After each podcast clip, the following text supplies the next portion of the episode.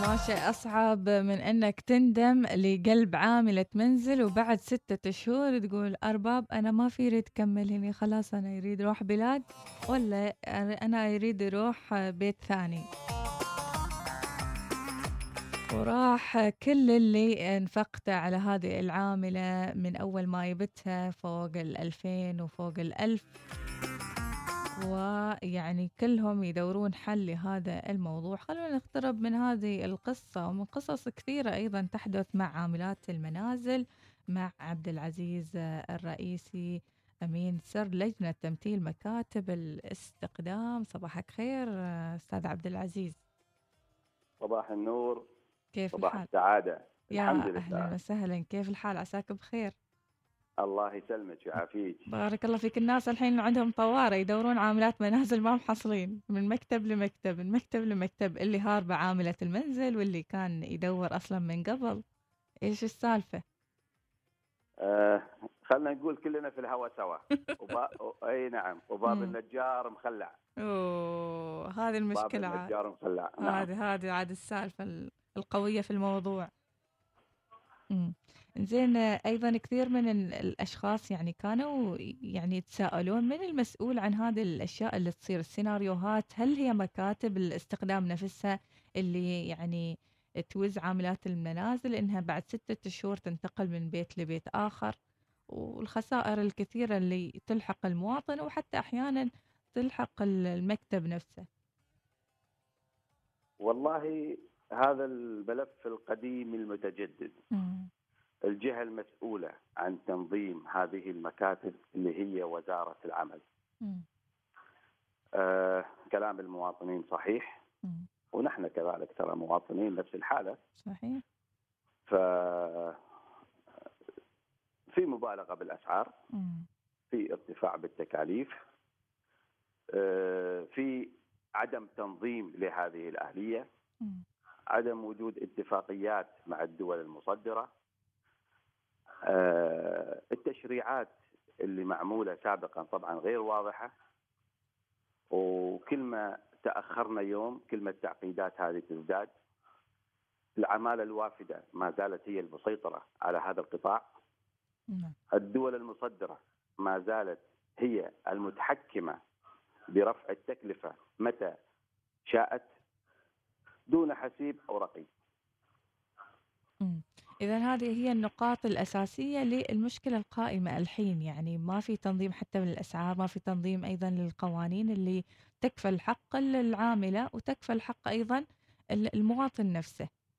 صحيح هذا الكلام. م-م. ولو نرجع لو ناخذها بالمختصر اللي هي آه بعد الجائحة، يعني لو نتكلم من تسعة عشر ثلاثة من تسعة عشر ثلاثة ليل اليوم احنا كملنا تقريبا سنة وكم من يوم من وصول الجائحة. م.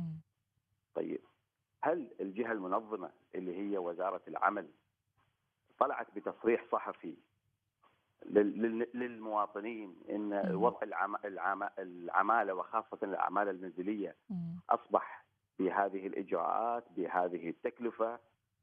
هل وزارة العمل أوصلت مشكلة المكاتب للجنة العليا المتابعة لجائحة كوفيد تسعة عشر؟ طبعا لا، احنا ما شفنا حاجة. مم. يعني ما شيء تغير حتى من سنوات طويلة من مطالباتكم بتنظيم هذا القطاع. والله احنا صارنا تقريبا اثنا عشر أو إحدى عشرة سنة نطالب بتنظيم هذا القطاع، ولكن للأسف يعني ما نعرف إلى من نلجأ، ما نعرف. أطرقنا كل الأبواب. مم. وما زلنا منتظرين النتائج وما زلنا متأملين خير. إذن أيضا عبدالعزيز قربنا من السيناريوهات اللي تصير دائما في هذه الفترة وحتى في فترات سابقة، وبحاجة إلى تنظيم أكثر غير السيناريو اللي ذكرناه نحن قبل شوية. نعم صحيح. مم. صحيح، محتاج لتوقيع اتفاقيات مع الدول المصدرة للعمالة لو ناخذها بجزئية العمالة المنزلية. مم. محتاج اتفاقيات، محتاج تنظيم سوق العمل الداخلي، محتاجة لوزارة العمل تعرف لماذا أنشئت هذه المكاتب. مم. هذه المكاتب أنشئت لاستقدام العمالة. مم. مش العمالة المنزلية فقط، لكافة العمالة. مم. لماذا هذه المكاتب لا تعطى صلاحيات؟ يعني إحنا كأصحاب مكاتب اليوم تعبنا من كلمة إن والله إن أنتم ما تقدرون، إن صعب، ما في شيء صعب، ما في شيء مستحيل. احنا مع التنظيم، اصحابي المكاتب وانا اؤكد من هذا المنبر، احنا مع التنظيم، احنا مع تقليل التكلفة، ولكن خلينا نبدأ من البيت عندنا.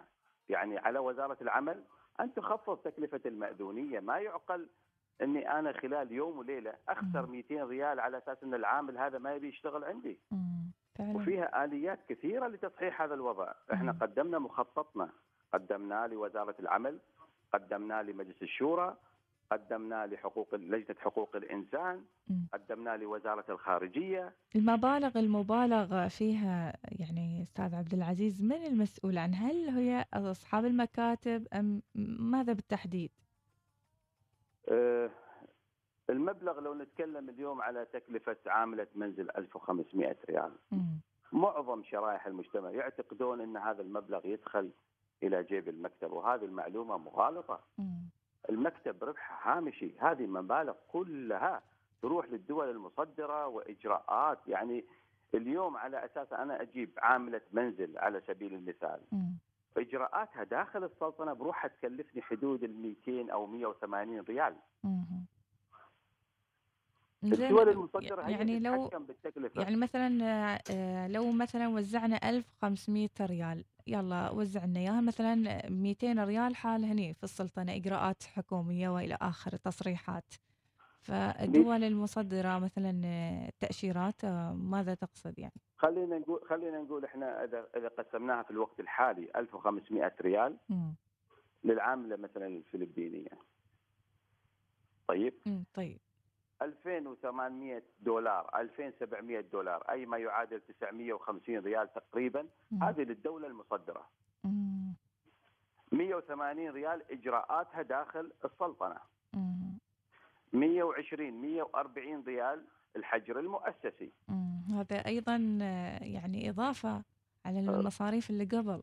نعم. مم. فخلينا نحسب إيش يطلع للمكتب إنه يضمن العاملة هذه وجودها في البلد، تعبه، سفره، إيجاراته، آه، موظفينه.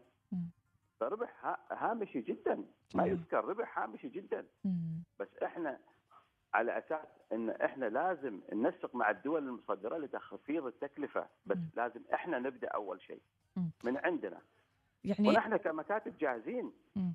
لكن هل تتوقع يعني أستاذ عبد العزيز أن يعني مكاتب مكاتب استخدام العمالة الوافدة هي من تنسق مع العاملة نفسها على أساس أنها بعد ستة شهور تنتقل لبيت آخر، وأن الكفيل يخسر كل اللي دفعه في غضون ستة شهور أو حتى أقل؟ هذه حالات هذه حالات موجودة. مم. هذه حالات يعني موجودة. المكاتب نعم. هي اللي تنسق مع العاملة، بعض المكاتب. هذه حالات هذه حالات موجودة. ايش السبب موجودة. ايش السبب يعني وراء هذا الشيء؟ يعني السبب ضعف التشريعات. مم. ضعف التشريعات. مم.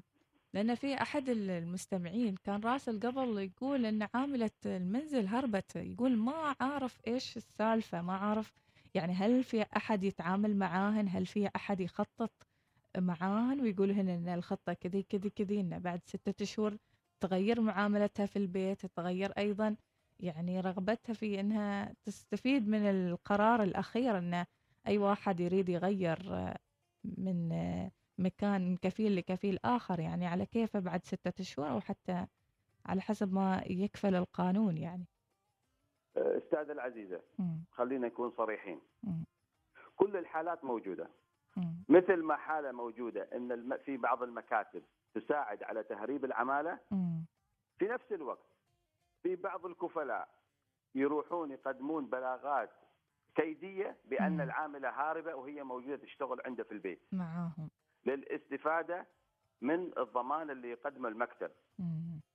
كل الحالات موجودة، وهذه موجودة مش بالكلام، موجودة بالإثباتات في الأدلة. مم. يعني الأخطاء من الطرفين. كل الحالات موجودة. مم. نعم. مم.